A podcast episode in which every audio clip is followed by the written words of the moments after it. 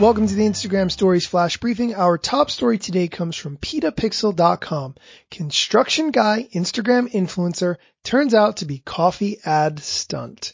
This one is awesome, guys. All right, let's get into it. A construction guy named Omar in Austin, Texas became an Instagram influencer recently after attracting hundreds of thousands of followers to his at just a construction guy account with just a handful of photos. But it turns out the guy was a carefully crafted persona designed to help a small coffee shop sell coffee. After being created in May, the account really shot to insta stardom when it was tweeted out by Twitter user Barb's Loves Carbs, who purported to be Omar's daughter. The tweet says, my dad asked me what an influencer was, and after I explained, he said, Psh, I could do that.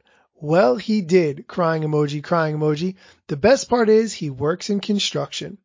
In his photos and captions, Omar was apparently an ordinary construction worker who had a knack for poking fun at Instagram's exploding influencer culture. Now, the pictures are amazing, and honestly, I can't even do them justice. The picture where one person is leading another person on vacation, usually into some blue ocean scene, it has him and another construction worker reaching behind, holding hands. Anyway, really good stuff.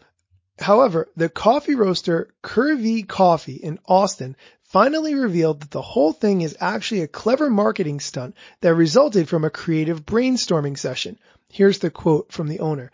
The whole idea was what we always thought as an influencer and what we used as an influencer in the past, they don't always fit our brand. We need a different type of influencer, a hard worker, a blue collar guy. Now here's what's really interesting about the story and the reason that I'm highlighting it.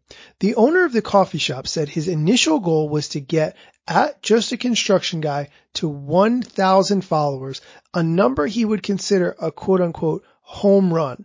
Now at this time, just a construction guy has over 528,000 followers, so he accomplished his goal. But the reason that I'm highlighting this article is if you're a small business and you are working with some form of marketing company like this person was, his goal was very low, but yet the work was very high quality and professional. When I meet with people about their Instagram accounts and I ask what are their goals, they often just say more followers.